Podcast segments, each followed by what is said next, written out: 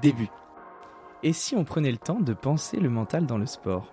Penser, c'est réfléchir, mais c'est aussi soigner le mental des sportifs. Notre invité a fait de la recherche en psychologie du sport son métier. Penser le sport, épisode 4, avec Marjorie Bernier. C'est parti.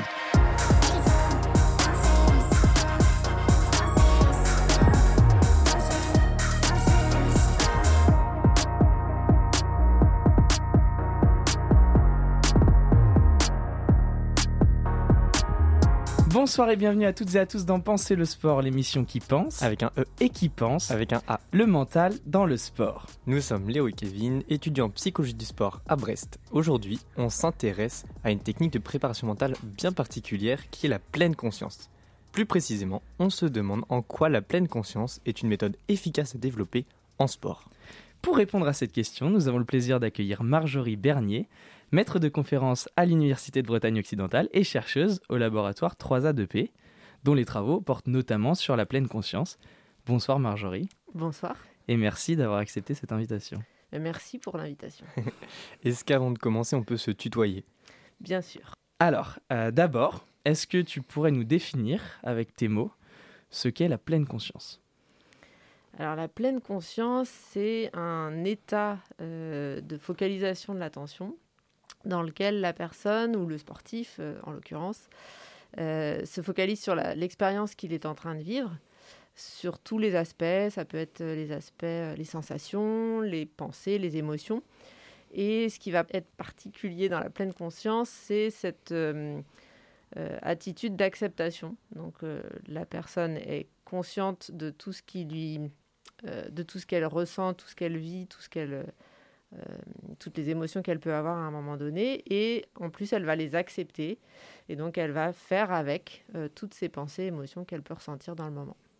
Finalement, ça revient à ne pas se juger? Alors voilà, l'acceptation, c'est euh, très très proche de ce qu'on appelle le non-jugement. Mhm. Donc c'est cette euh, capacité à hum, ne pas juger, ne pas se juger soi-même et ne pas juger euh, toutes les pensées, les, les émotions qu'on peut ressentir à un moment donné. Et en, en quelques mots, du coup, à quoi ça sert de ne pas se juger euh, dans la pratique sportive? Alors, euh, à quoi ça sert? Ça sert à alléger ce qui se passe dans cette boîte noire. parce que on s'est rendu compte, des études se sont rendues compte dans les années 90 que hum, lorsqu'on commençait à, hum, à émettre des jugements sur les pensées, les émotions, les sensations qu'on peut ressentir à un moment donné, et bien finalement ça représente euh, euh, un effort et c'est- coûteux d'un point de vue de l'attention. Euh, et la personne va rentrer dans une lutte contre ses pensées, ses émotions, ses sensations.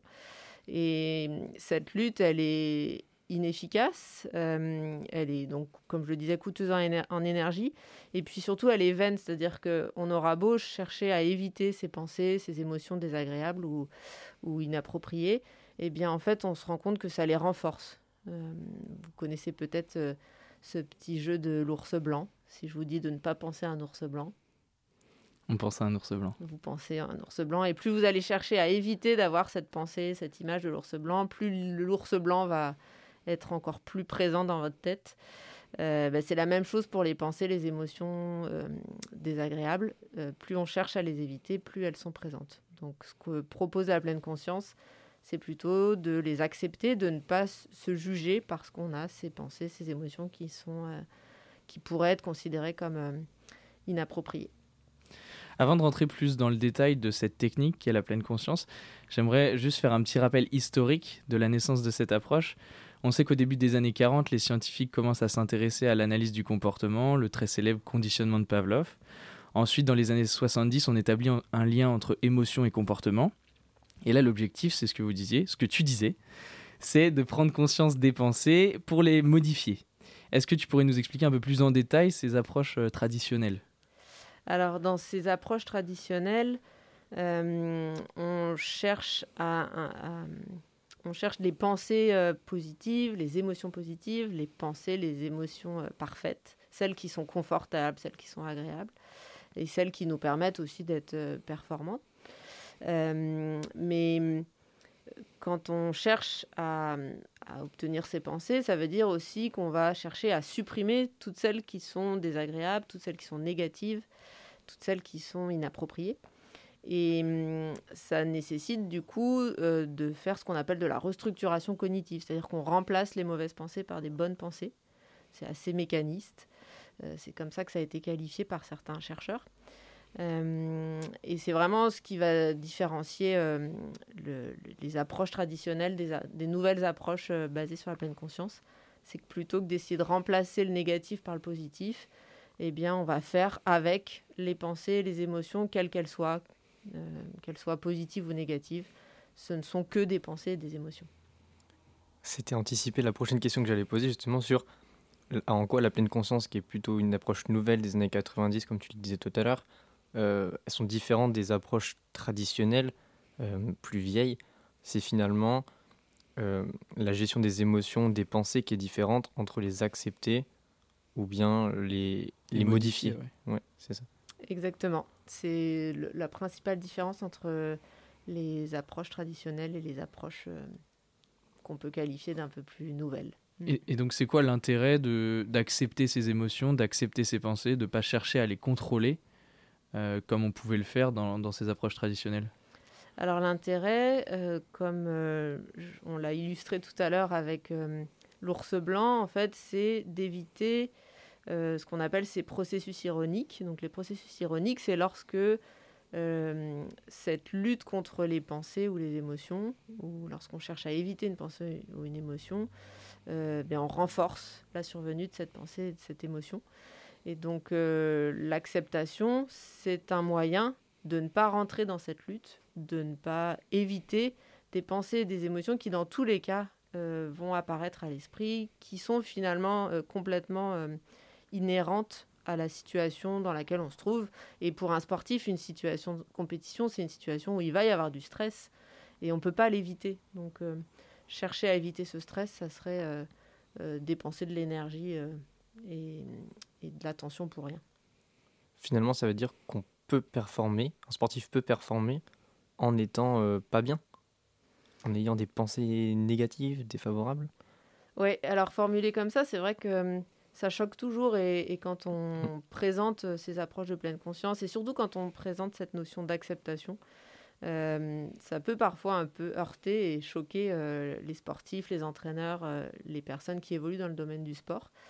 parce que comme c'est très différent des approches de, la, de la vague précédente, euh, il va falloir admettre qu'à un moment, euh, ben, on va lâcher le morceau, on va arrêter de lutter contre ses pensées, ses émotions, et que on va finalement considérer ses pensées et ses émotions comme ce qu'on appelle un petit peu plus d'un point de vue euh, théorique des événements mentaux.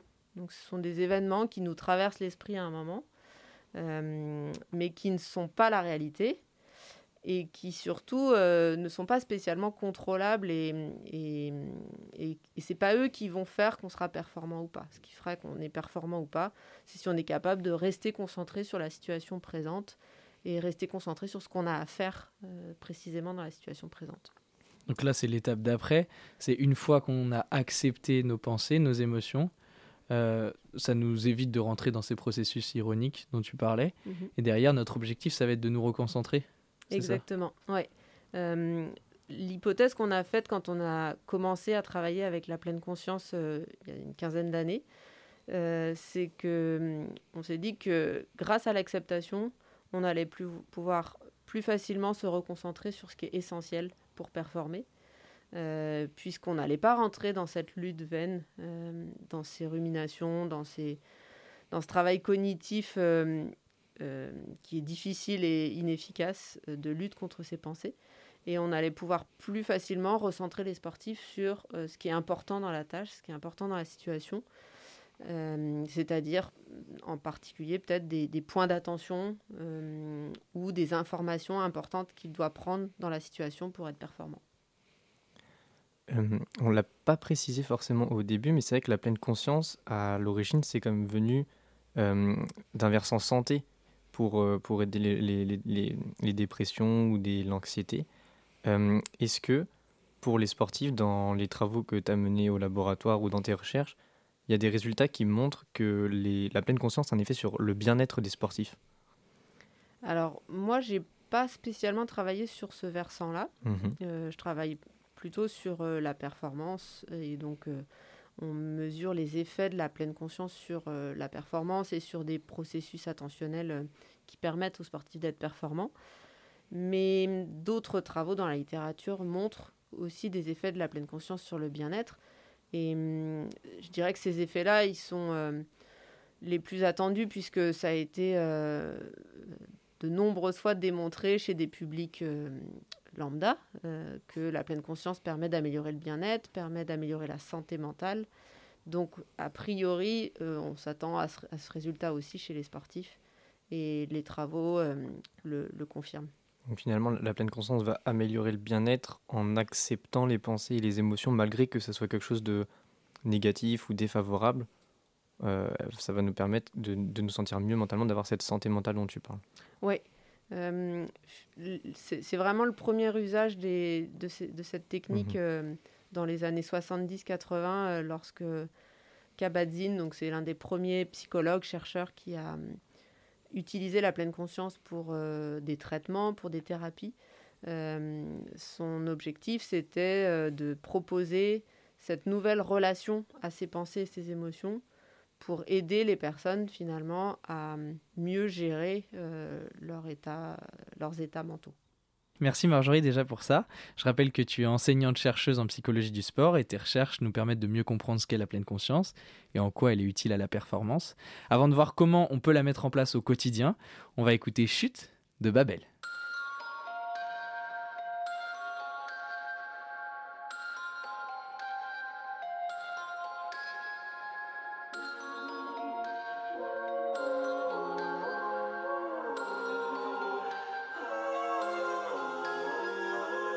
Bonsoir petite, t'as une belle chute de rein, j'habite hôtel Bismuth, viens dans ma suite que l'on discute. Château Lafitte, prends donc une flûte, danse profite, danse et chahute à 120 bits chaque minute. J'ai 58 ans, jeune bisute, le temps passe vite. 12 azimuts. J'offre le kit complet, le rut couvert gîte assez députés, hommes politiques qui débutent, stars sans mérite, qui baissent leur flûte, vendent leur spirit, payent leur tribut, richesse produite d'intérieur brut. Je commandite, ils exécutent, ils n'ont qu'un but, la réussite.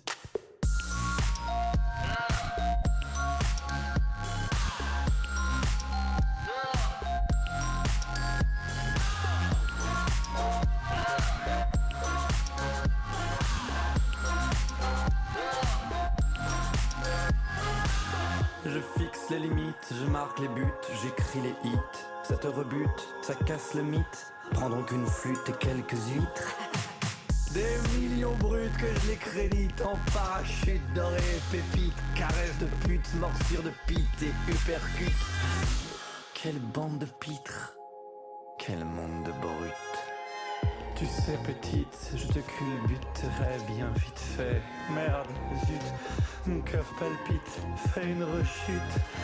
Putune du rythme électrocute, carottes sont cuites, ouais, c'est la lutte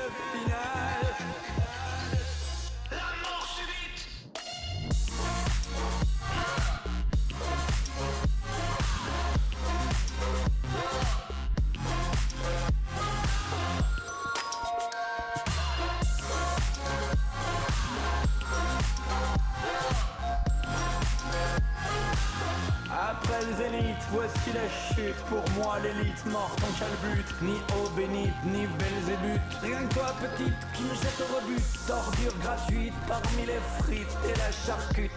Dans le sac plastique de 200 litres. Je me tais! Vous êtes toujours sur Radio U, nous sommes avec Marjorie Bernier, maître de conférence à l'Université de Bretagne occidentale et chercheuse au laboratoire CREAD, c'est bien ça, euh, au sein du groupe de recherche 3ADP. Maintenant que nous avons bien expliqué ce qu'est la pleine conscience et l'utilité de cette approche, on aimerait voir avec toi comment mettre en place ces techniques au quotidien. D'abord, dans le cadre de la pratique sportive, lorsque je dois me centrer sur mon attention, est-ce que je dois le faire plutôt avant la compétition ou pendant, au moment où ça arrive? Alors, euh, la pleine conscience, en fait, on peut distinguer deux choses. On peut distinguer euh, la pratique en elle-même, la technique, euh, qui consiste du coup à en effet, sur un temps déterminé, s'entraîner à porter son attention sur ses pensées, ses sensations, ses émotions. Et ça, on va le faire quotidiennement, tous les jours. Le sportif va pratiquer la pleine conscience. On parle parfois aussi de pratique méditative, puisque la pleine conscience a ses origines dans ces pratiques méditatives. Et euh, du coup, le, dans, le sport et dans l'entraînement, dans la préparation mentale, on, fait la même chose. On, fait pratiquer la, méditation sous certaines formes particulières. Euh, après, je disais, on peut distinguer deux choses. On va distinguer ça, cette pratique, de l'état de pleine conscience en lui-même. C'est-à-dire euh, un état qu'à un moment on va atteindre, dans lequel on va être bien focalisé sur la situation présente, sous tous ses aspects, dans cette attitude aussi de non-jugement et d'acceptation. Et donc, finalement, on s'entraîne euh, quotidiennement par les pratiques de pleine conscience pour pouvoir, le jour de la compétition et au moment où on est en compétition, être dans cet état attentionnel particulier où on est particulièrement euh, concentré sur euh, l'expérience présente et la situation. dans le précédent podcast avec Mathieu Carrère, il nous expliquait justement que la pleine conscience, ça peut être une technique efficace au moment où la fatigue ou la douleur apparaît. Euh, est-ce que tu pourrais nous, nous, expliquer comment utiliser la pleine conscience à ce moment-là, quand il y a la fatigue, la douleur? Qu'est-ce qu'on Comment on met ça en place? Ouais, alors là, c'est, ça reste encore une hypothèse parce qu'il y a très très peu de travaux qui euh, ont essayé de le, tester, de le démontrer.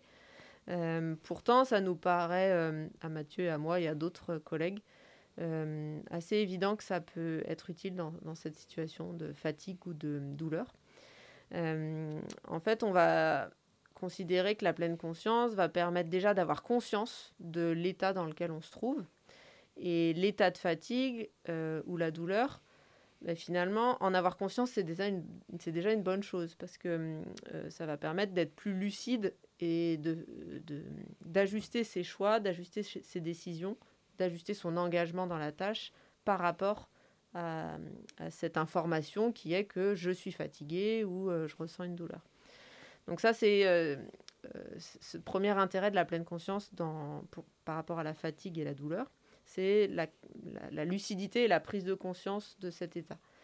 Ensuite, l'acceptation, la composante d'acceptation de, la pleine conscience va être aussi intéressante parce que on va pouvoir accepter euh, cette observation que l'on fait de notre état de fatigue et euh, notre état de douleur. Ça ne veut pas dire le,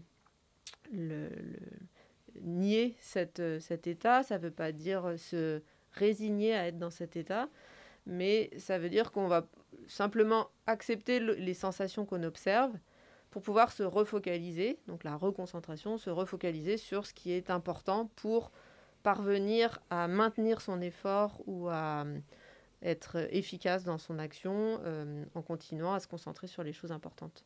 Et est-ce que tu pourrais nous donner du coup un exercice qui nous permettrait à chacun dans la vie de tous les jours, soit de prendre conscience de nos pensées, soit de les accepter, ou alors de se reconcentrer pour être performant?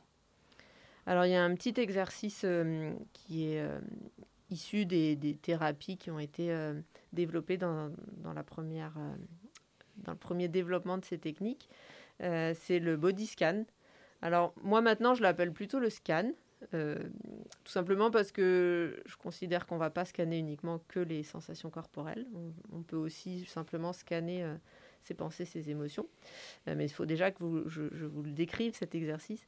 cet exercice il consiste donc, comme son nom l'indique, le scan, à scanner euh, ce qu'on ressent dans la situation présente, ce qu'on pense dans la situation présente, euh, que ce soit en termes de sensations, de pensées ou euh, d'émotions. Et donc ça peut se faire de manière très rapide, plusieurs fois par jour, à certains moments. Je vais juste me poser la question à moi-même de, voilà, là dans la situation présente, qu'est-ce que je pense, qu'est-ce que je ressens? C'est OK, c'est ce que je ressens aujourd'hui, maintenant. Et sur quoi je dois me concentrer par la suite ou sur quoi je dois revenir pour être pleinement engagé dans ce que j'ai à faire euh, et, simplement se reconcentrer là-dessus. Donc c'est un tout petit mécanisme euh, cognitif euh, de j'observe dans quel état je suis et je me reconcentre. L'acceptation, c'est simplement se dire ok, c'est la situation du moment ou c'est mes sensations du moment et je me reconcentre sur ce que j'ai à faire. C'est difficile de pas de pas se laisser emporter justement parfois dans certaines situations, que ce soit en sport ou dans d'autres pratiques, de pas se laisser emporter par ses émotions, ses pensées. Euh, finalement, c'est un entraînement hein, quotidien. Il faudrait s'entraîner finalement à faire ce scan plusieurs fois par jour dans plusieurs situations pour aboutir à, à ne pas tomber dans, ces situations-là. Oui, complètement. C'est pas si évident que ça. Et quand je dis que l'exercice du scan, c'est un petit exercice, c'est un petit mécanisme cognitif, il faut l'avoir beaucoup répété avant, il faut l'avoir beaucoup entraîné, il faut l'avoir aussi éprouvé dans des situations particulièrement euh, euh, chargées d'un point de vue émotionnel pour être capable de le faire lorsque la situation est particulièrement euh, importante pour la personne, lorsque l'enjeu est important. Euh, donc pour l'entraîner, bah, c'est ce que je disais tout à l'heure, il y, a ces séances qui sont du coup beaucoup plus longues, dans lesquelles l'individu va maintenir euh, pendant 10 euh, minutes, 20 minutes, pourquoi pas plus. Dans les pratiques méditatives, ils sont sur des durées beaucoup plus importantes. va maintenir ce travail de, pleine conscience pour entraîner toujours ces mécanismes neuronaux qui consiste à euh, prendre conscience de ce qu'on est en train de ressentir, les accepter et euh, se reconcentrer. Merci beaucoup. Merci Marjorie. Euh, ton expertise nous a permis de mieux comprendre ce qu'est la pleine conscience. Et avant de terminer, on aimerait que tu nous expliques en quelques mots, si tu le veux bien, tes travaux actuels. Alors mes travaux actuels, alors il y a plusieurs axes qui, qui, se dessinent. Actuellement, on travaille dans le cadre d'un projet de recherche euh, financé par l'Agence nationale de la recherche euh, avec la Fédération française d'escrime. Et on essaye justement d'étudier les stratégies que les athlètes mettent en œuvre dans les situations de, match euh, pour réguler leurs pensées et les émotions. Et puis ensuite, on va leur proposer dans un second temps des, des programmes de pleine conscience en particulier pour euh, développer leur capacité à être, à être pleinement conscient euh, en situation et à être performant. Euh, et puis avec Nadia Sond, que vous connaissez tous les deux peut-être, son projet de thèse s'intéresse à la pleine conscience et à ses intérêts pour la récupération. Donc ça c'est une nouvelle thématique, une nouvelle question dans, dans mes travaux. Euh, on va essayer de voir si euh, pleine conscience et récupération euh, peuvent être reliées et si la pleine conscience peut permettre de favoriser la récupération. Donc là, il s'agit plus de s'entraîner avant ou d'être dans un état de pleine conscience pendant, mais plutôt de voir ce qui se passe après. Oui, c'est un petit peu ça. après, ou en tout cas dans tous les temps hors performance. Ouais, ouais. Comment la pleine conscience peut aider à optimiser euh, tous ces moments de récupération en dehors de la performance. Mais on, peut, on s'attend aussi à, ce qu'il y ait des phénomènes de récupération basés sur la pleine conscience, aussi euh, dans le cadre d'une compétition, à, des moments où, où l'activité est, moins, moins intense. Merci Marjorie d'avoir participé au podcast et merci à vous d'avoir suivi Penser le sport, l'émission qui pense avec un E et qui pense avec un A, le mental dans le sport. Vous pouvez retrouver tous les épisodes sur radio-u.org, rubrique podcast. Fin. Il faut penser le sport, penser, penser le sport.